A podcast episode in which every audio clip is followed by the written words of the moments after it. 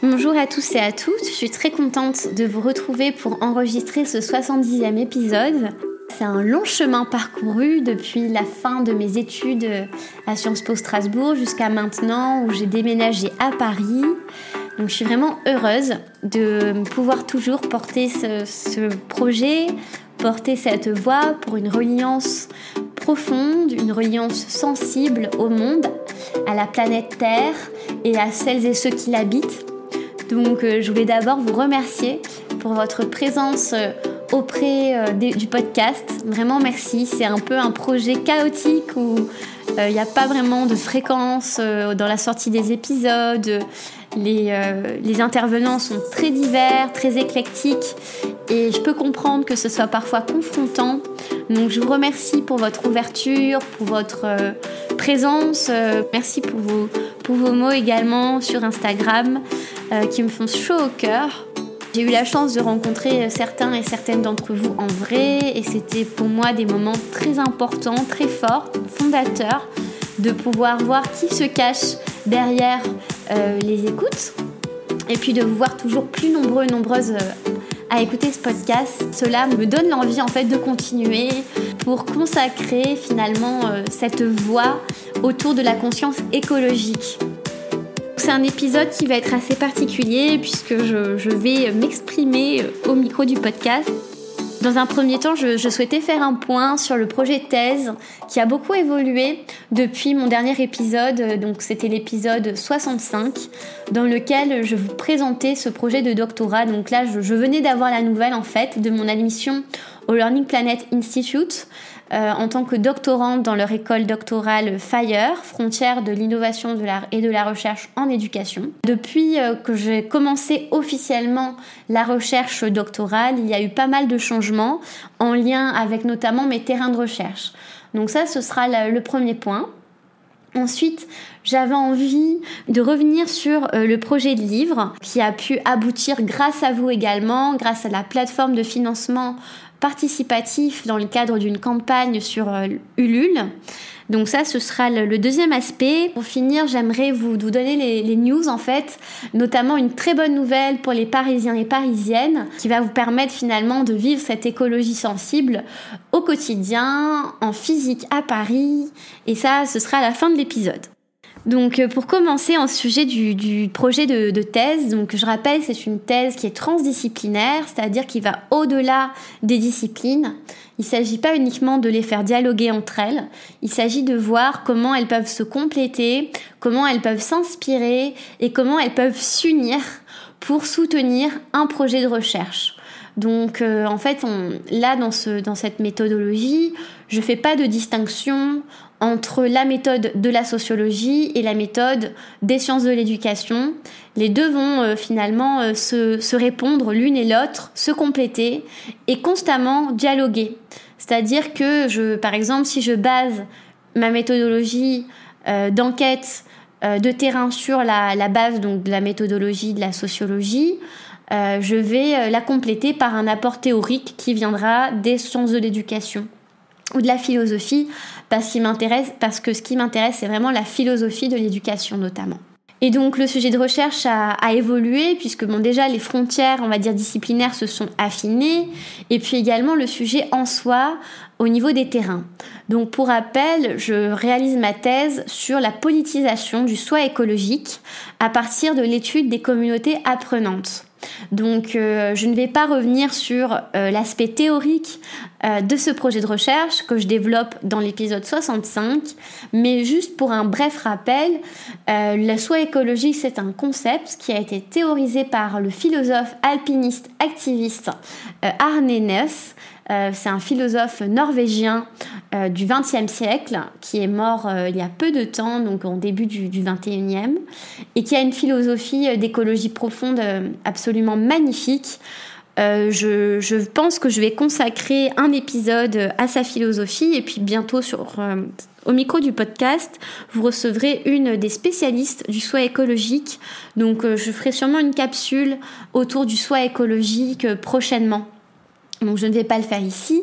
Mais en gros, ce soit écologique prône l'idée, la, la, tentation, la volonté d'aller vers une interdépendance, un dialogue constant entre toutes les formes de vie sur Terre, mais pas uniquement d'un point de vue identitaire, pas uniquement d'un point de vue de la cosmologie, c'est-à-dire de la position de l'homme dans le cosmos, dans le monde vivant.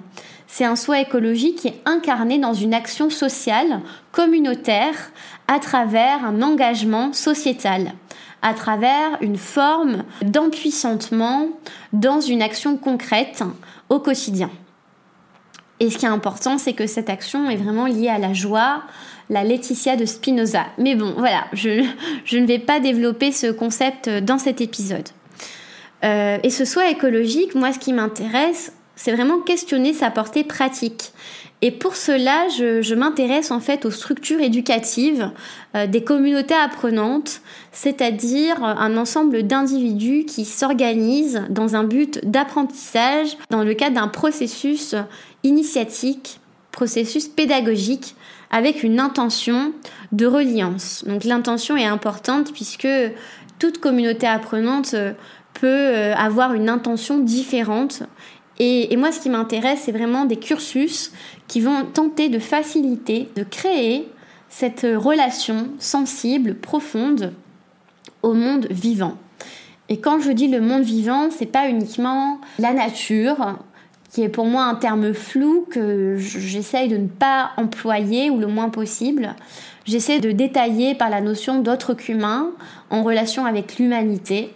Et donc ça s'insère plutôt dans la vision de Descola qui critique dans la séparation nature et culture la présence de la nature en termes de fonction d'extériorité, c'est-à-dire une chose qui serait à l'extérieur de nous, alors que si nous nous inspirons d'autres communautés autonomes, de peuples racines notamment, la nature fait partie intégrante de l'organisation sociale et de la conception de la place de l'humain avec le reste des entités terrestres, aquatiques, des entités vivantes. Donc ça, j'en parle vraiment dans l'épisode 65 que je vous invite à écouter. Le sujet d'un point de vue théorique est le même, il me nourrit beaucoup, c'est un vrai bonheur de travailler sur cette question-là. C'est plutôt les, terrains qui ont évolué au fur et à mesure des opportunités. Je vous parlais dans l'épisode 65 du terrain soutenu par euh, l'Agence nationale de cohésion des territoires avec euh, euh, des études menées sur des écolieux. Finalement, ce, terrain des écolieux ne va pas voir le jour, il ne va pas se faire, et donc il n'y aura pas de coordination, de partenariat avec l'ANCT.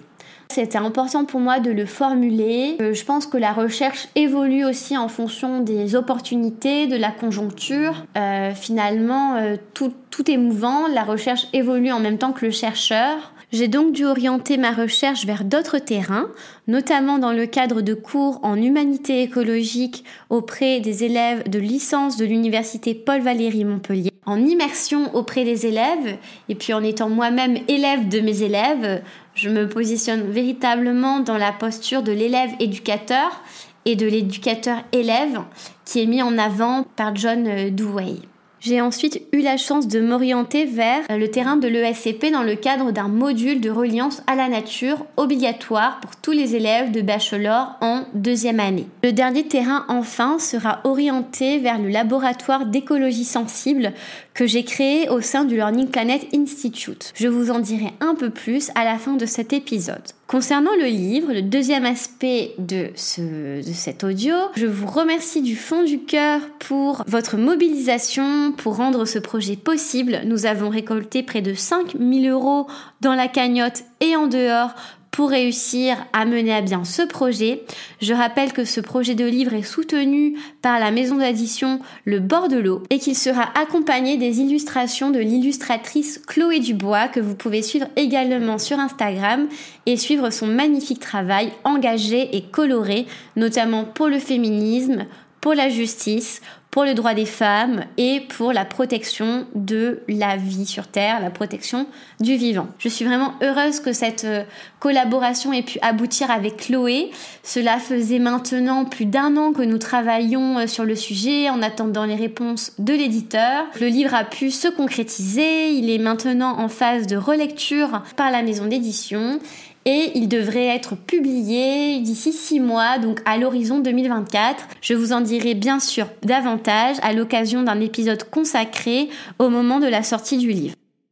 Le troisième et dernier point de cette conversation concerne le laboratoire EcoMotion d'écologie sensible que j'ai créé au Learning Planet Institute. Donc c'est un laboratoire d'écologie sensible qui se veut organique, étalé sur du ton long, fluide et organisé en intelligence collective grâce au talent des participants et participants. L'idée de ce laboratoire, c'est d'aller questionner et également incarner euh, notre rapport au monde par des pratiques, des éco-pratiques en lien avec nos émotions, en phase avec le contexte actuel.